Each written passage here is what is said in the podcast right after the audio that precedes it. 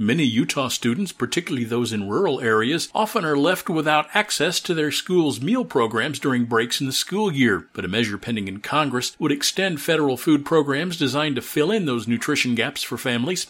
Approval of the program, called the Stop Child Hunger Act of 2021, would make pandemic era pilot programs permanent to provide funds to replace meals during summer school breaks and unanticipated school closures. Gina Cornia with Utahns Against Hunger says unless lawmakers act, funding for these programs will expire at the end of the current school year.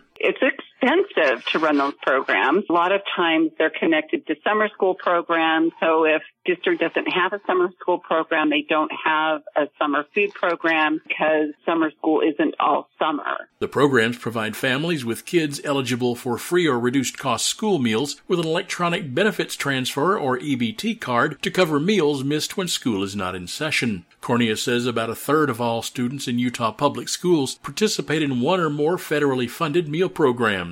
The last data that we have, which has been disrupted by the pandemic, about 29% of Utah kids get their meals for free or at a reduced price, and that translates into more than 180,000 kids. Cornia says the EBT program will help students with working parents or who live in rural areas without transportation to the school to have nutritious meals during breaks. This would really go a long way in not only addressing those gaps, but giving families the freedom and the flexibility to buy the food that they want. The bill has bipartisan support and is awaiting committee hearings in both the House and Senate. Utahns Against Hunger does not provide direct food services, but is a nonprofit agency that advises on public policy issues and advocates for federal nutrition programs. I'm Mark Richardson. Find our eight trust indicators to support transparency and accuracy at publicnewsservice.org.